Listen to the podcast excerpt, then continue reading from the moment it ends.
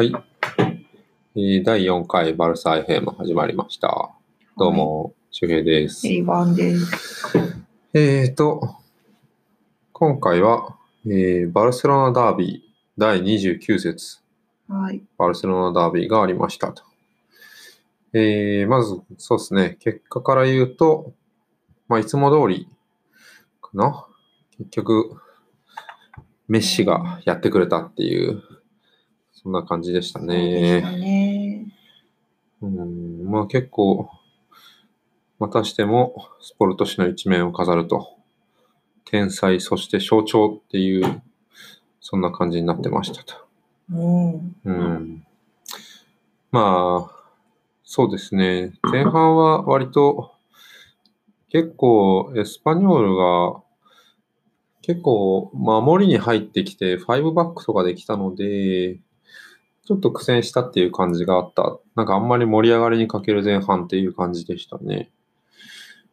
なかなか、結局、ちょっとローテーションするのかなとか、怪我人とかいるの、いるからって思ってたけど、まあ結果的には、まあベストイレブンっていうことで、怪我の噂、怪我っていう情報があったスアレスもメッシもどっちも出場するとうん。いう感じですね。で、あとは、今回は442じゃなくて、コーチーニョ入れた443、あ、433っていう感じでしたね。うん。うん。まあやっぱりダービーだからそんなに気を抜けないっていうところもあったのかもしれないし、なんか今回観客もすごい入ったみたいで、9万2000いくつっていう、うんクラシコ以来のたくさんの人が入ったっていう話でしたへね。ーうん。まあ本当に前半はチャンスらしいチャンスってあったかっていうと、なんかちょっとあんまり思い出せないみたいな感じの、なんかなかなか崩しきれないなっていうところでしたがね。やっぱ、うん、相手が5バックだと、やっぱきっちりジョルディのうんへのパスとかコースとかも割とその辺もケアされてるし、うんまあそもそもちょっと、ね、コーチーニョとジョルディの連携が今一つっていうのはまあこの試合でもあったかなっていう感じですかね。うんそうですうね。んまあ、一個ぐらいあったのは、そうか、ラキティッチのミドルが一発あったぐらいですかね。入ったかなと思ったんですけど、ラキティッチのミートの効いたいいシュートが一本ありましたと。うん。うん。まあ、でも結局前半はそのまま終わって0-0と。で、後半どうするのかなって思ったんですけど、一応特には変更、選手交代とかも特になく、そのまま始まって、まあでも、えっ、と、後半始まって、ちょっとしたところで、ね、セメドとアルトゥールに変わって、うんセルジとマルコムとそうでしなんかセメドは、そっか、前半は結構セメドが裏をつくっていうシーンが多くて、そこが割と、まあ、チャンスになってるといえばなってたのかな。うん、うんまあ、後半もそんなにセメド悪くないような気はしたけど、まあ、セルジと、セルジと交代という感じですかね。うんあとは、アルトゥールとマルコム。で、あれか、まあちょっとアクセントをつけるとしたら、このバルサの鉄板英文で誰か交代するって言ったら、なんか消去法じゃないですけど、この辺しかないのかなっていう感じもなくはないっていうところかな。うん。ううん。コチーニョがちょっとね、うん。難しいですね。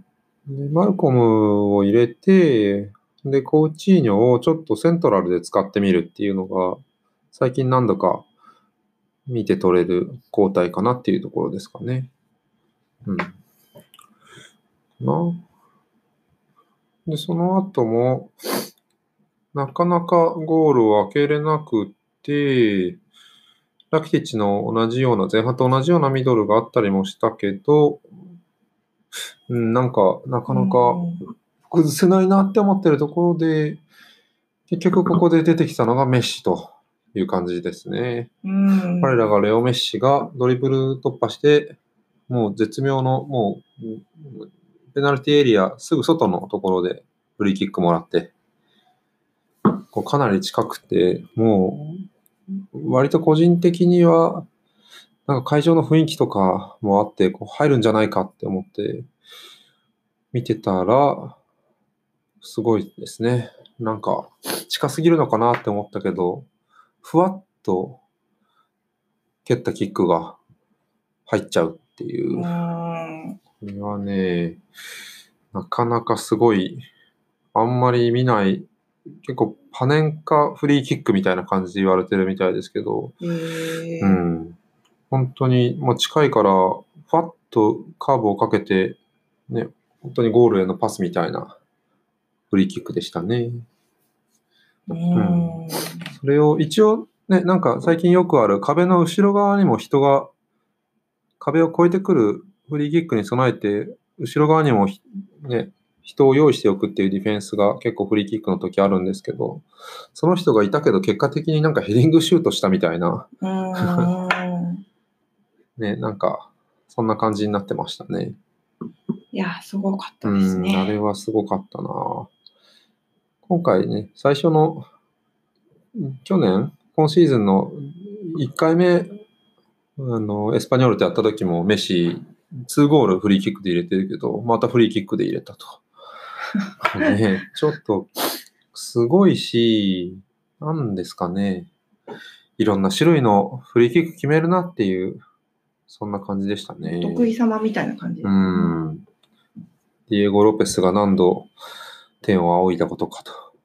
うんで、その後、とは言っても、その後もあんまり、ね、なかなか追加点も取りきれないっていう感じもあって、で、あれか、ビダルが交代で入ってきたんですよね。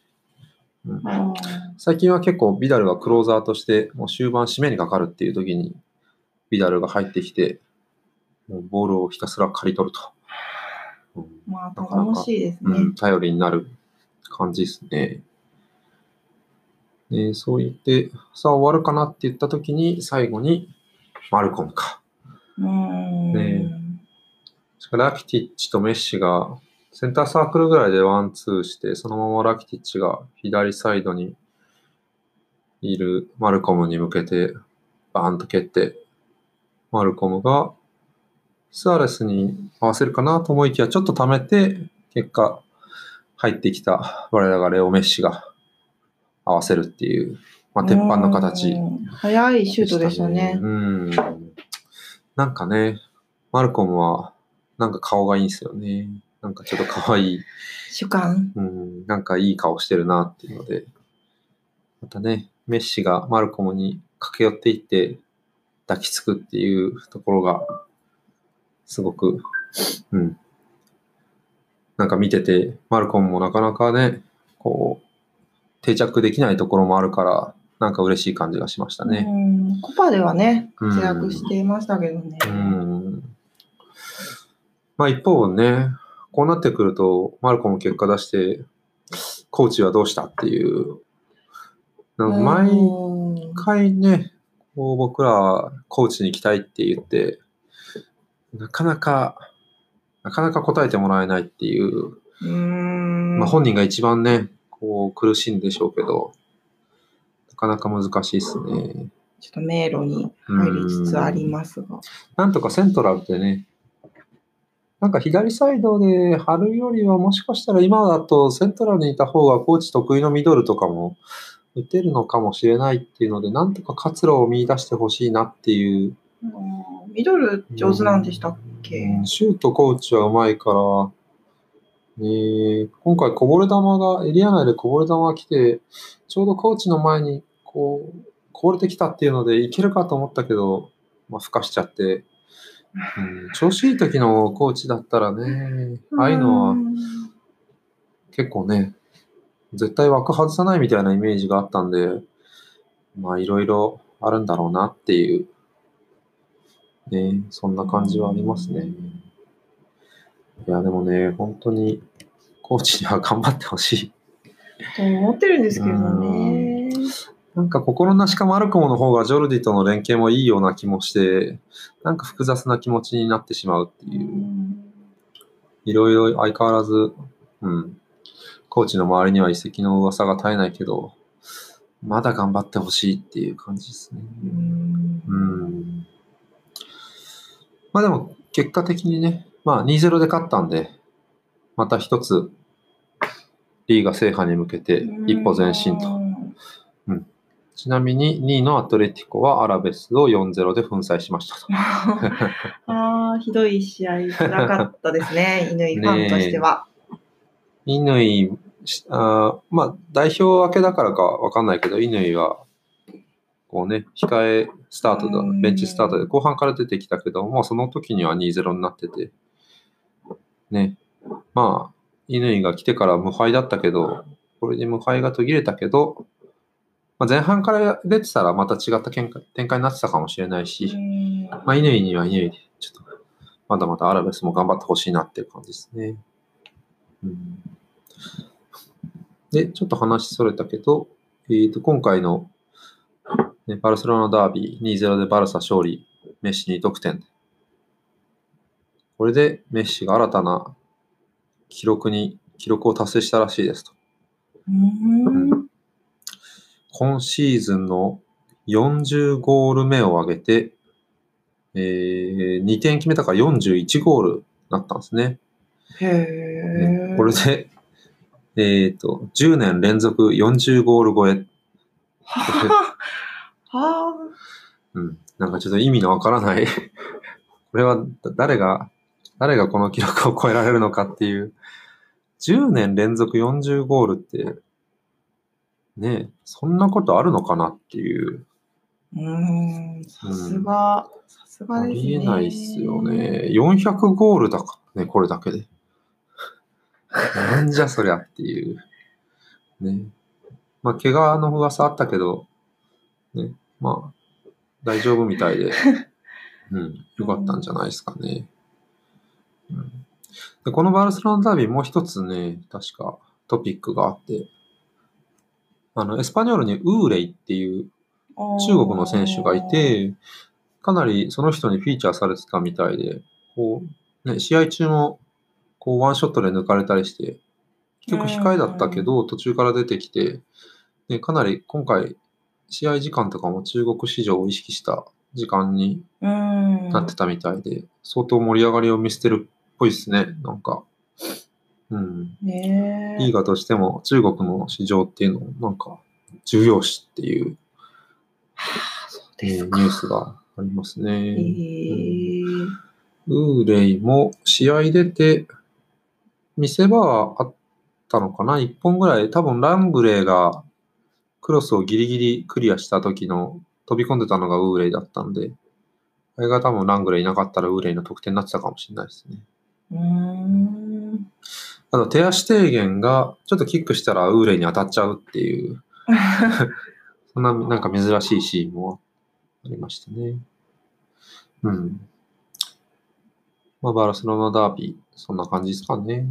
う。うんん。で、このバルセロナダービーは代表ウィーク明けだったんだけど、そこでどうもメッシが怒ってると。うーん。なんか、あれですね、いろいろ最近耳にしているコメントに対して明らかに不満を募らせている様子を見せたメッシって書いてありますね。なんかインタビューを受けたみたいですね。なんか多くの嘘や作り話が存在すると。人々は世間で言われていることを信じるが僕はイラついていると断言した。僕に話すことは、僕について話すことは習慣化されている。僕がいない時には作り話が。実際僕は12月の代表ウィーク前に鼠径部に違和感を抱えた状態で招集されたし、練習はほとんど行えず、試合には出場できなかったと付け加えたと。鼠径部の怪我は複雑なもので、すぐ治るものではないと。良くなってはいるが完治したわけではない。気をつけなくてはならないと。感じですね。まあ、なんでしょうね。どんなコメントをメッシが耳にしたかわかんないけど、鼠径部に違和感を抱えたっていうので、戻ってきたこととかで、なんか、根も葉もない噂みたいなこと言われたのかな。わかんないですけどね。まあ、我々も、ね、メッシ、モロッコ行きたくなかったのかなみたいな感じで思ってたから、本当、それについてはちょっと陳謝したいなと 思いますね。そのことだったんですかね。うん、まあまあでもいろいろね、やっぱり結構ね、いろいろ答えてるみたいだけど、やっぱりアルゼンチン代表は難しいみたいですね。なんか、あーそうですね。ん、境界があんまり良くないっていう噂はずっとあるし、そううん、なんかね、負けたらメッシのせいにされるし、う。うん。なかなかね、難しいっすよね。どうですかね、ここでちょっと、シメオネ監督就任。シメオネはね、そうね。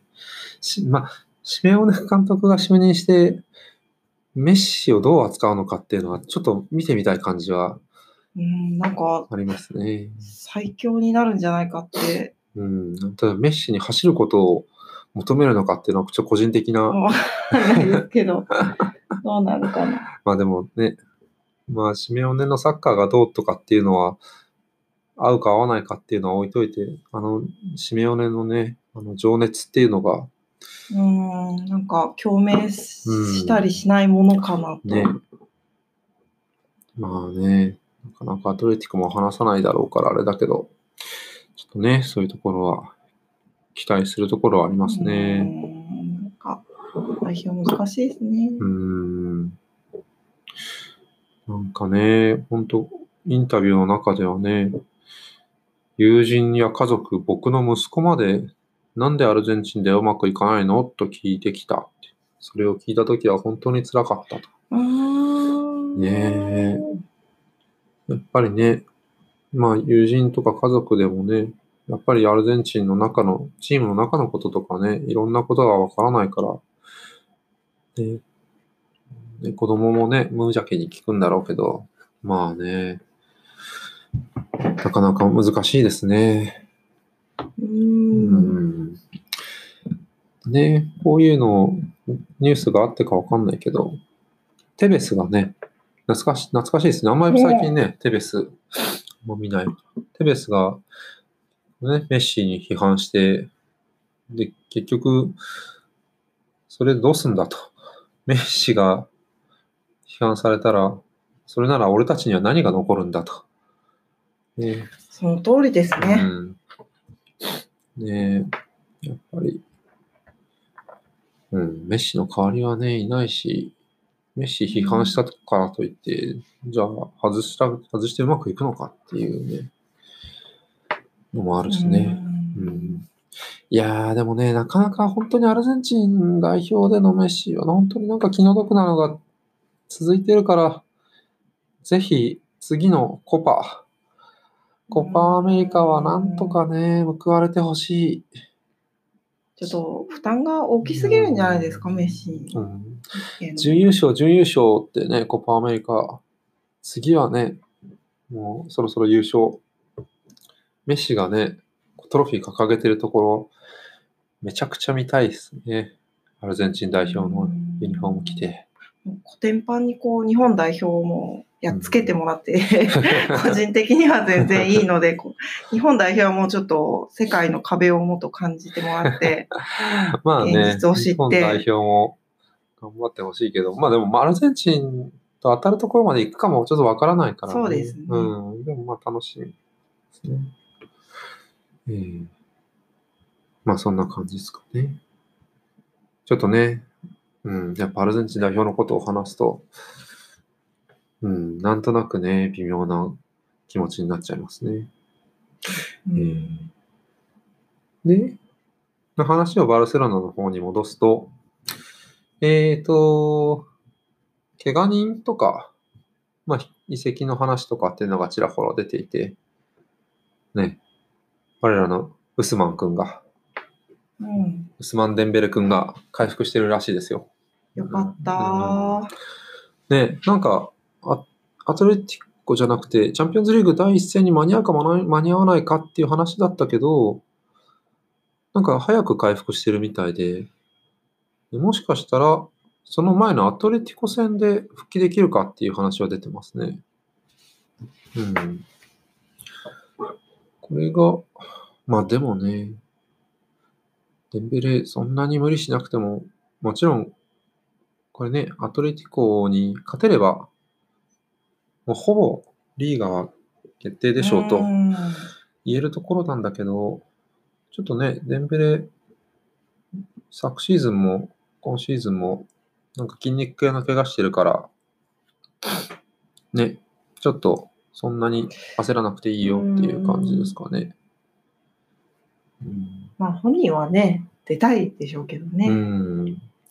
し、やっぱりね、今、控え、今回のね、バルセロナダービーもそうだったけど、控えにデンベレがいる、または控えにコーチーニョがいるとかっていうなるとね、やっぱり大きな切り札になるからね、いてくれたらすごく嬉しいけど、まあ、チャンピオンズリーグからでもいいよっていううん。感じですね。うん、そうですね。うん、ここは、まあ、大事を取っていってほしいなって。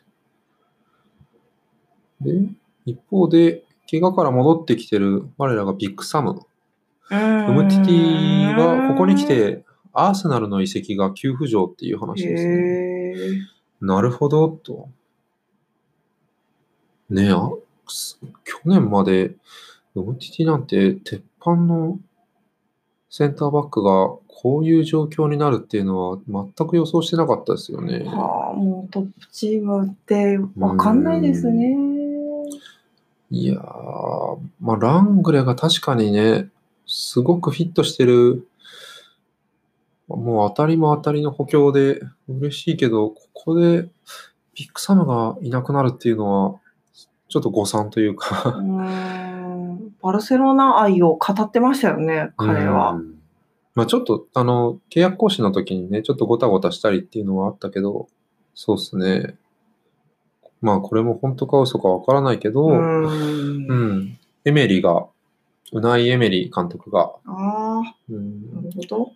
ウムティティを要求しているっていう話ですね。なるほど。どね。ちなみに、ウムティティはですね、去年、ワールドカップ前に契約延長していて、契約解除金は、なんと、5億ユーロ。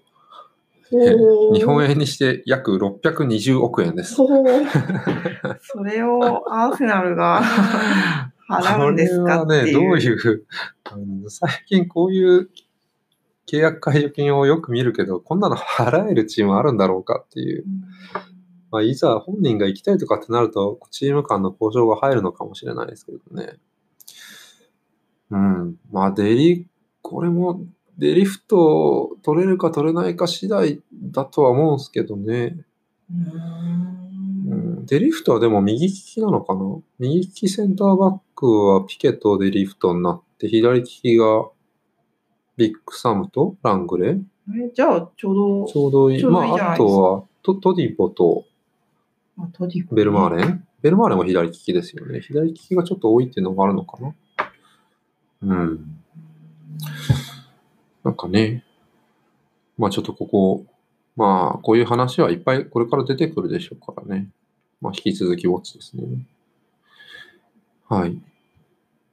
一方で、ムリージョ・ボアテングが今季限りで対談へっていう、はい。ま まああ、でしょうねっていう。そうですね。ね、うんなんで撮ったの？みたいなね。まあね、こう、撮った当時は必要そうな気は、感じはあったんですよね。うん。なんか、ちょっとした助っ人でっていう怪我人がいっぱい、うーん。とはいえねそう、だね。僕、無理以上、コパで出たのかななんかほとんどプレイ見てないような気がする。うん。うん。で、ボーテングも、ちらっと出たけど、うん、あんまりね、光った活躍はできてないし、何より、どっちも本当に出場の機会がほぼないっっていう。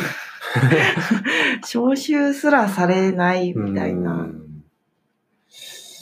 まあ、まあ、そうですね。残念だけど、まあ、対談でしょうね。ですね。まあ、でもね、そそれだけ今季は他、他の補強もうまくいったっていうことで、プラマイで考えたら、トータルだとまあプラスなんでしょう。変にね、こう、長期契約じゃなくて今期だだけだから、まあこれはこれで っていう感じなんじゃないですかうね。ん。そんな感じかな。うん。まあ、今回、バルセロナダービーだったけど、まあ、ちょっと割と静かなダービーだったというか、本当にね、点が入るまでね、うん。なかなか。まあ、ところどころでもね、結構激しい部分はあったけど、うん。うんまあまあでもね、勝ち点取れてよかったですね。本当ですはね。で、次が、ヒットウィークですね。えー、4月3なんか日水曜日、2日 ?3 日？すぐですね。うん、日本時間の3日、ですね3日の4時30分。うん、ビジャレアルとアウェーですね。ビジャレアルのアウェーか。ここが、そうですね。これで、水曜日にビジャレアルとやって、で、日曜、全部日本時間で話してますけど、日曜の朝にアトレティコ。うーん。で、翌週の木曜日にユナイテッドっていう感じですね。なかなか過酷な。なんかささすがに、そうね。うん。3日は、うん、休ん、ちょっとひ人休ませるでしょうね、さすがにね。うんわかんない。でも、バルベルデは、鉄板、ラキティッチとか外す、ちょっと、予想があんまりつかないで。愛されてるので、うん彼は。えーラキティッチとね、あのーラキティッチ、ピケ、ブスケツ？うん。この辺一人ぐらい、ね、休ませられたらいいですよね。うん。そうですね。ね、ちょっとここから、うん、日程的にもどんどん厳しくなっていくけど、うん。まあ、怪我なくなんとかうまくやりくりして戦力はいるので、う。うんん。やっていってほしいですね。うん。はいそうですね。うん。まあじゃあこんな感じですかね。はーい。はい。じゃあまたはーい。次節、ビジャレアル戦の後にお会いしましょうと。はーい。はい。じゃあどうもありがとうございました。わかりました。うん